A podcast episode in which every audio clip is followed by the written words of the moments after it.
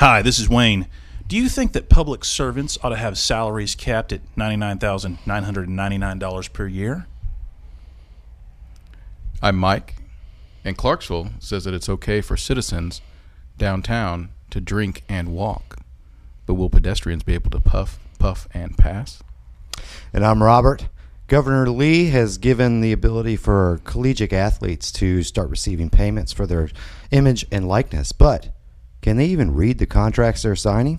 Today, Freethinkers of Clarksville, episode 7.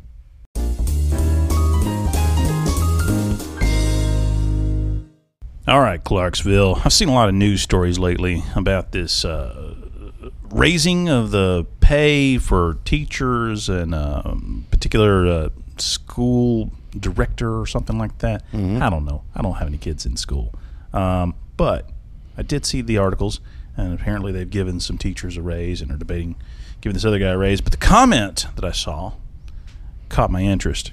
The commenter says, "No one in public service should make more than ninety-nine thousand nine hundred ninety-nine dollars a year." So I kind of thought, well, okay, it was a bit of an arbitrary cutoff. On the other hand, if that's not the cutoff, what should it be? Is hmm. there no limit to how much a public servant should make? Should we even pay them at all if they're doing public service? Michael, what do you think of this comment? I think it's a little short sighted to think that a public servant doesn't deserve to make more than $99,999 a year. That seems like a lot. Okay. But when we're talking, especially in this case, when you're talking about the superintendent of the Clarksville Montgomery County School System, where he just won an award for being one of the best superintendents in uh, in the state, and he's in running to be Sure. to you know against other people to see if he's even better than that. So in this case, it works is that take that individual for an example. If you don't pay him what he's valued in the private sector, then you'll lose him uh, from the public sector. Now, if that individual has the skill set that makes life better for everyone that's involved, so if you have a public servant that makes life better for everyone in the public, and you don't pay them enough or comparable to those same positions in the private sector, the private sector is going to come offer him the a higher salary, and he's going to have no motivation to stay, and then you lose that uh, that expertise that you've that's he's built up that they're going to be using in the area. You lose that to the private sector, and so the public then suffers. So I, Do they? Let me push back a little bit here. okay, Okay.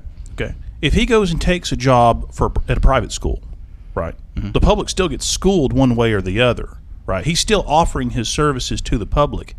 It's just that the public has decided that he's worth more than the government job, and so there are people in the public who are willing to voluntarily pay him more than the taxpayers are forced to pay him. And are we, you know, are we concerned that uh, are we trying to compete with private schools? I mean- I don't know that we can ever really do that. of course you can compete with private school. Take a teacher that is an excellent teacher, right? Say they come through the school system, they find their groove. They're trained by the public school system, Okay. and they are gifted at teaching. Right. So they're excellent. Their students and all the students that they touch throughout their year perform better just simply because of their style of teaching, their ability to teach, their ability to teach other people. Right. Private school comes in, offers that teacher more money. Okay. They leave. That private school becomes better because that teacher is there. Sure. The public school then decreases in its value because you'll have a subpar teacher or a not subpar teacher, but a teacher that isn't as skilled will go in and replace that. So yes, the students will get still get the the same type of learning, but it won't be because of that from that master teacher. Now, I think the commenter here thinks to themselves perhaps something like this. If you say I'm going to go work in public service, you shouldn't be in it for the money. That's this is the criticism we have. Say if you're working at a religious institution or or, or a nonprofit, right? You, you're you're not supposed to be in it for the money. A private company says we're going to pay our teachers lots of money because we want the best teachers, so we can charge the highest prices for the best education. Whereas the government's not supposed to be operating at a profit, and they're not concerned about providing the best possible service at the best possible price. Um, we think public servants ought to be in it for the service work. He got an award, and you might say, "Well, I can't pay for my Netflix subscription with an award." Well, that's not the point. You should feel the satisfaction of doing good for children, and pay should be a th- hundred thousand a year minus a dollar. Yeah, if he's coming in though, and he's um, truly a public servant working through the system, right? Then the more money that he takes personally from taxpayer budgets, then the less is attributed to the the organization as a whole, right? Suppose. there's only so much money to go around. There's only so many taxes. There's a percentage of budget that is voted on by you know the legislators. So I don't know though. It seems like if he's if he if if anyone that's working in public service is not incentivized correctly, um, to default to someone's incentive value as only monetary gain. Now it should go hand in hand, right? People are incentivized by monetary uh, prevalence because if you're a director of a large school system, um, you expect to be, you know, you de- definitely expect to be paid more than uh, the teachers or the the administra- other administration there because you're the you're the main, you know, lever that pulls everything for its success or failure. So, I think capping it and and then not and then holding them incentivized by only their good nature or goodwill is is is false. I mean, people should be paid for the amount of progress that they're bringing to things, especially as it grows. I mean, we it would be different if we knew that we would never build another school or hire more people or have pain points in our education system, but as our community grows, as our schools get added, as more personnel come on, into the fold, then that's more responsibility on that person. They have to think creatively, intuitively to match the demand. Um, and if they're just doing that out of the goodness of their hearts, then I don't see how how they'll ever stay in public service for that reason. Well, Robert, I got two problems to present to you then. If you don't pick an arbitrary line, like 99,999, Sure. right, then you only have two other options. One is you could set it arbitrarily low. And the problem with that, with paying po- politicians and government workers, you know, very low wages or nothing, is that then only the rich can afford to be in public service, right? If if I said that the president of the United States that job pays nothing, right? Then only someone who's independently wealthy, who already has enough money to support themselves, would ever run for president. Uh, whereas if I made it fantastically, you know, good paying, right, a hundred billion dollars a year, then people would want the position purely out of greed. Um, and if we're really competing with, say, we're, we're, our school system, if we really think of ourselves as being in competition with the private sector, there's no competing because I, I don't have to satisfy my customers in order to get them to voluntarily give me money. I can just take the, as much money as I want, right? As long as you know they don't rebel against me or vote vote me out. Um, we can easily compete with on price with private sector because we can just take as much tax money as we want and give it to them. Uh, how do you balance that? Well, I mean, I think I think we're always in the understanding of the the difference between the institution and the individual, right? The individual has um, is living in a capitalistic society where they are incentivized by whatever they they choose, whatever is best for them, and thus they can leave, go wherever they need to uh, to fit their model. But we, I don't know. It kind of almost sounds. I'll go back to this. Sounds like socialism. You know, it's like we put a we put a cap on something, and and because we we draw a, a demarcation line at a specific level of height, then you know I would almost argue that that probably would be one of the better scenarios where we have people who are who have uh, become independently wealthy because of what they've done in the private sector, and then that incentivizes them to move into the public sector where they aren't there for the cash; they're only there to make positive change, and that would that would make sure that they would never have to be incentivized to make more money or ask for a pay raise, no matter what the um, what the lever le, you know the the leverage of the actual responsibilities are. Hmm. All right, well, folks, let us know in the comments what you think. How much should we pay teachers? How much should we pay school directors? Should we set an arbitrary limit or just let the market decide and get the best we can at the cheapest price? Let us know. Thank you.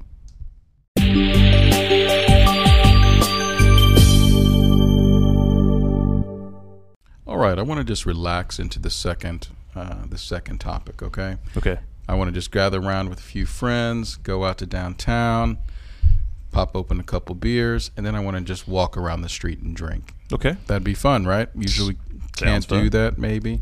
Some Uh, cities, yeah. Some cities. Um, downtown, they're going to make it so where it's officially okay for there to be open containers downtown. Okay. Only specific parts, but so there's going to be more street parties. You're going to be able to go from restaurant to restaurant without having to throw your drink away. You're going to be good to go. One commenter uh, has a not a problem, but just has a question about that. All right, they recognize, according to this comment here, they recognize that they're trying to do anything they can to entice people back downtown Right. and they say maybe this will work, right? But they have a question though. It's pretty ironic that Tennessee is one of only six states left where marijuana is totally illegal. But they don't consider an open container to increase revenue for certain businesses to be a problem. Getting drunk is okay, but getting high is a big no no. Hmm. So the question I think here that we need to discuss is if they're looking to bring revenue downtown and increase people uh, going downtown, walking around, they're taking away any sort of risk that they might get public intoxication charges, right? Right. Is it just for the money? Because they could easily do this. They could uh, easily legalize marijuana, do the same thing. People wouldn't would be able to go down, relax with their friends without getting high, or with getting high without getting worried about getting arrested. So, is there a significant difference between alcohol consumption and marijuana consumption that would, um, you know, make it to where one would be okay to do and the other not? Okay. Robert, what do you think? Um, I uh, I think he has. I think he's standing on some some good ground there. You know, um, we obviously Tennessee. Uh, you know, especially here in the Clarksville area, we know we've got a lot of uh, breweries opening up. Um, you know, new distilleries opening up. We've kind of, you know, we we've kind of become really accustomed to being the uh, state of um, Jack Daniels, and we got a lot of bourbon up north, and for some reason that that sits better at home with for us. Um, I think a lot of the conversations that happen around the wacky weed uh, feel almost like it's a coastal thing. Uh, it's kind of being oppressive, but I don't. I don't think we're. I think it's just kind of an ignorance to the idea that uh, you know there's uh, there's marijuana being used in this state, uh, whether it's legalized and not uh, taxed, is a decision that the legislators have to decide on. What what I I, I guess um, as the freedoms kind of open up more for people to drink and enjoy themselves and inebriate and have a good time, um, if you well let, let's back it up a little bit so most of the time when states cross over they don't go straight to recreational they lead in on medicinal marijuana use and then they kind of Yeah. inkling into the recreational side so i guess this this fellow's wondering why why why we keep going so far with alcohol uh, these open container laws you know that um, aren't a big deal in Tennessee. Um, and why can't we just get to even a fundamental concept, even just maybe decriminalization? You know, I mean, that would even be a, a, a baby step in the right direction for Tennessee. So I think he's got some merit. I think I think we need to start thinking about um, how how to better serve our populace when it comes to their choices and their decisions. Right. The the commenter seems to say, well, look, if you're if you're expanding people's access and freedom when it comes to drinking alcohol, right? Um, why not do the same with marijuana? And there there's only a couple of possibilities I can think of to respond. And one is to say that there is a qualitative difference between alcohol and marijuana, right? That the that the way it affects someone's body, the way it affects our society, are different. I could respond with that. I think all the data says marijuana is less bad for society than alcohol. Like just overall, you know, you look at you know the cause of car accidents, the cause of you know criminal activity, you know the health effects. Uh, on balance, as far as I can tell, alcohol is worse than marijuana. Now we haven't seen anywhere in the world, I think, a country where they just fully legalize marijuana. People can have it all they want. I imagine if we did that, we would run into long term problems, the same as you might with cigarettes. Um, you know, it took a while to figure out what you know, the dangers there really were. And maybe if we legalized marijuana, we would realize some of the bad health effects. But when it comes to things like people getting drunk, getting DUIs, things like that, marijuana is just not the issue. Uh, the same argument would be, I suppose, made for downtown. If we're going to allow people to walk around drinking beer downtown, um, unrestricted, why not let them enjoy marijuana? Um, you could say, well, that's not the bit, you know, that's not the sort of business we're in. Uh, hey, you know, smoking a joint's going to bother people the way smoking a cigarette will uh, because it pollutes the air, whatnot. And there's th- ways around all of that. Uh, here, here is uh, what I think it comes down to. There's no businesses downtown advocating to be able to sell marijuana. Right? That's just not something that, that, that that's going to be a big driving factor because you know a restaurant doesn't make its money for the most part off of food. They make it from selling drinks, whether that be sodas, alcohol, etc. And that doesn't dovetail with selling marijuana.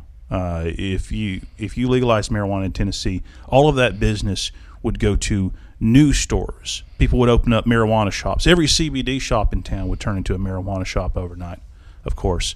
But it doesn't mean places like the Black Horse, uh, you know, are going to start selling weed, right? So the existing powerful business interests aren't the ones advocating for legalization of marijuana, uh, and the and in fact quite the opposite. I imagine all of the as, as you mentioned the breweries and the uh, and the distilleries and such don't want Clarksville to become uh, oriented towards marijuana because then we're no longer the town that drinks. So we don't. Okay, and you think it's just more culturally appropriate for? But- I but- mean, culturally, we think of eating and drinking going hand in hand. Nobody would sit down at a big meal and smoke a joint or, or eat an edible and then eat sit down and eat something on top of. it. Allowing businesses downtown to start opening up patios on the sidewalk and selling beer and such is not going to change the culture uh, or the business of Clarksville. It's just going to enhance it. If we legalized marijuana in Clarksville, it would transform this town overnight. Sure. I think so.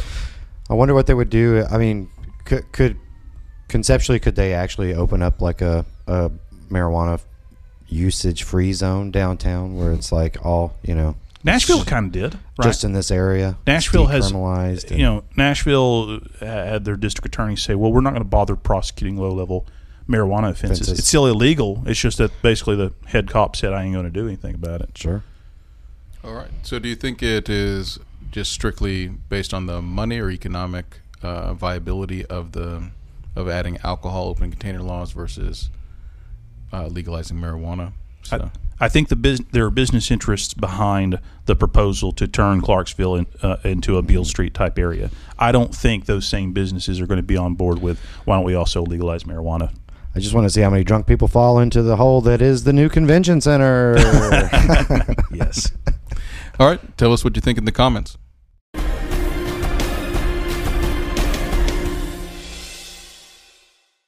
All right, everybody, welcome back. I want to bring us into a sports topic. Okay, we're going to be talking about Tennessee Governor Bill Lee signing a new order giving name, image, likeness bill for college athletes to receive compensation. Oh, okay, so okay. start getting paid when. Uh, and just to be clear, it has to be a uh, third party, right? The school cannot pay them for using their images, things like that. Okay. So third party deals that go along with um, using these, the, you know, these talented athletes. Uh, there's a big market for that.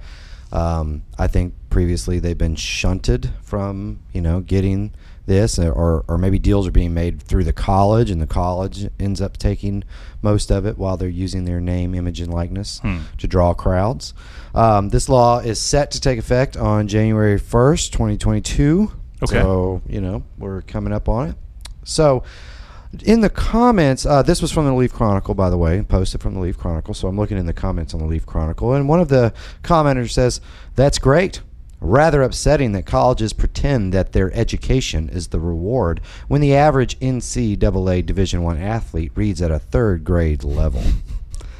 So, I guess the question is, uh, I have a, I have a. Let's let's tackle the first first part of that. Okay, I think is the most uh, controversial thing. Okay. Can someone truly, you know, uh, read at a third grade level and be able to compete at a high level of NCAA Division One uh, football? I mean, you'd have to be able to read a little. Imagine there's reading or plays. Third or, grade's pretty high level. is that pretty high? Is that pretty high? I don't know that you need much beyond a third grade. Could you read like the Twilight series at a third grade my Absolutely. level? Oh, okay, okay. That's okay. absolutely ridiculous. Okay, okay. So, uh, uh, but I, I, you know, we'll tackle that, and then I also wanted to say, um, do you agree with the commenter that schools are pretending an education is the prize? You know, I mean, he makes a very clear argument there, or is he missing the point that most college athletes are gearing up for pro sports drafting, which you know this will put them in line with what their real life uh, job's going to be, you know, if they're intended to make it there without injury or harm. So, Wayne, I mean, let me know. I mean, obviously, you think third grade is all you need. I talked to a guy the other day, and and and he was telling me about um, all of these colleges that were that that he'd been accepted into, and these were these were big name colleges, and I I, I talked to the guy for a bit, and he just seemed dumb as a rock. Okay. Um, you know, he spoke at his vocabulary was less than third grade level, right? He he he seemed uh, uh, someone and it was surprising to me, you know, about all these colleges he was he was looking at, at going to. Sure. And I was like, "You're going for higher education, okay?" okay.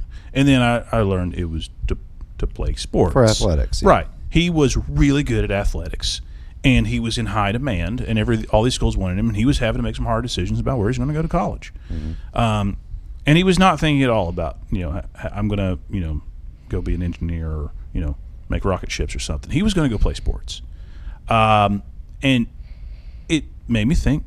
I don't know that there's anything wrong with people doing what they're good at and not pushing them to be good at something that they're not. Right? You don't. uh, You know what's a third grade reading level? Charlotte's Web, the book, right? That's you know Wilbur and the spider and you know some pig. Yeah, if you can read that well, you can pretty well do anything else in life that you need to at a basic level. And if you want to be a doctor or a lawyer or an engineer, you're going to need some specialized education. But if you're going to be a professional football player or, or a basketball player or a golfer or something like that, yes, in your day to day life, you need to be educated enough to do your basic reading, math, and stuff. But otherwise, set that stuff aside. And, and you know, I, I think of a college as a place where people go to learn brainy things. It doesn't have to be that.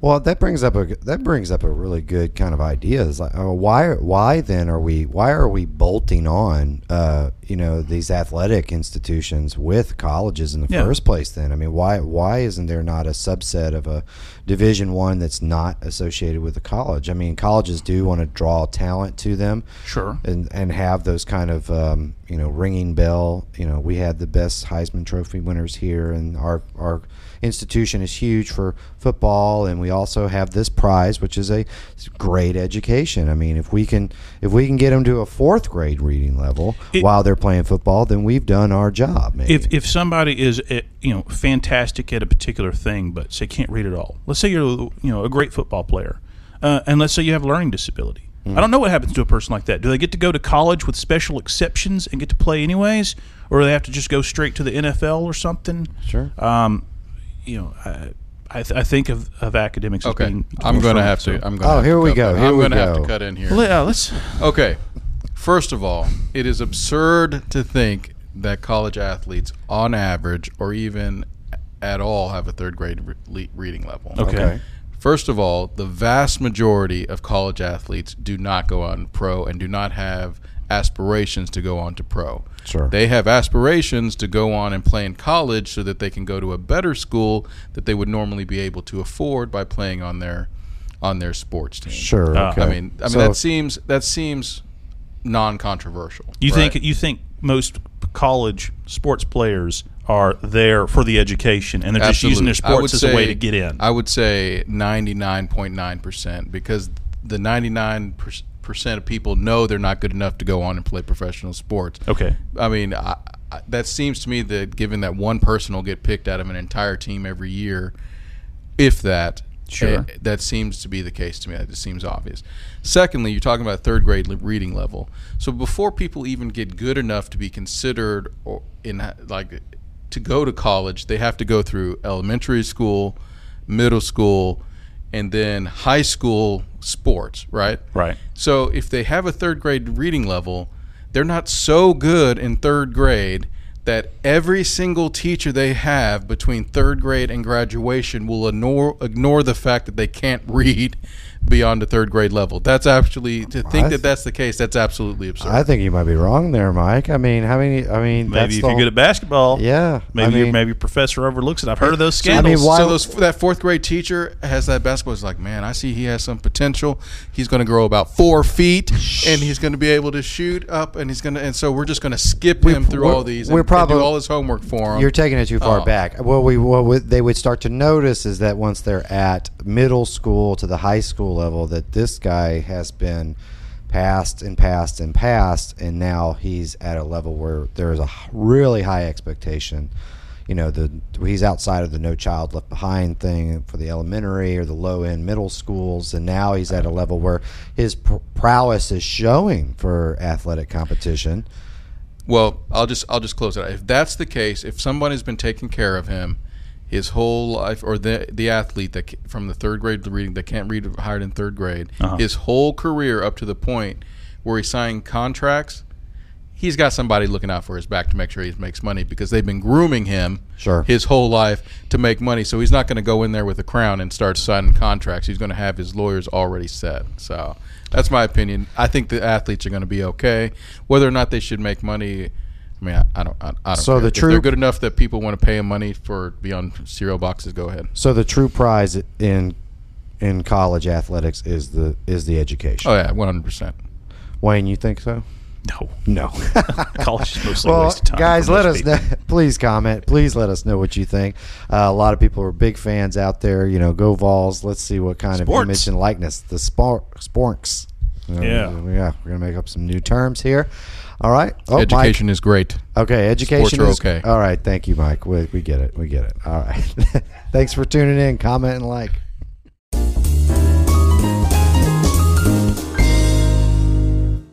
Hey, everybody. Thank you so much for joining us this evening. It's been a great time having these discussions. A lot of really good topics, guys, I think. If uh, you would like to draw our attention to some extra topics that we might have missed over, but you think need a little more talking about, a little more value, please use the hashtag FTOC or FTO Clarksville so that we can draw down on those comments and bring them on the show. And if you'd like to be a guest on our show, send us a message. Check us out on Facebook at Freethinkers of Clarksville. Let us know what you'd like to come in and talk about. We may send you an invite. All right, Clarksville. Like, comment, share, and subscribe to the Free Thinkers of Clarksville. And as always, stay in school.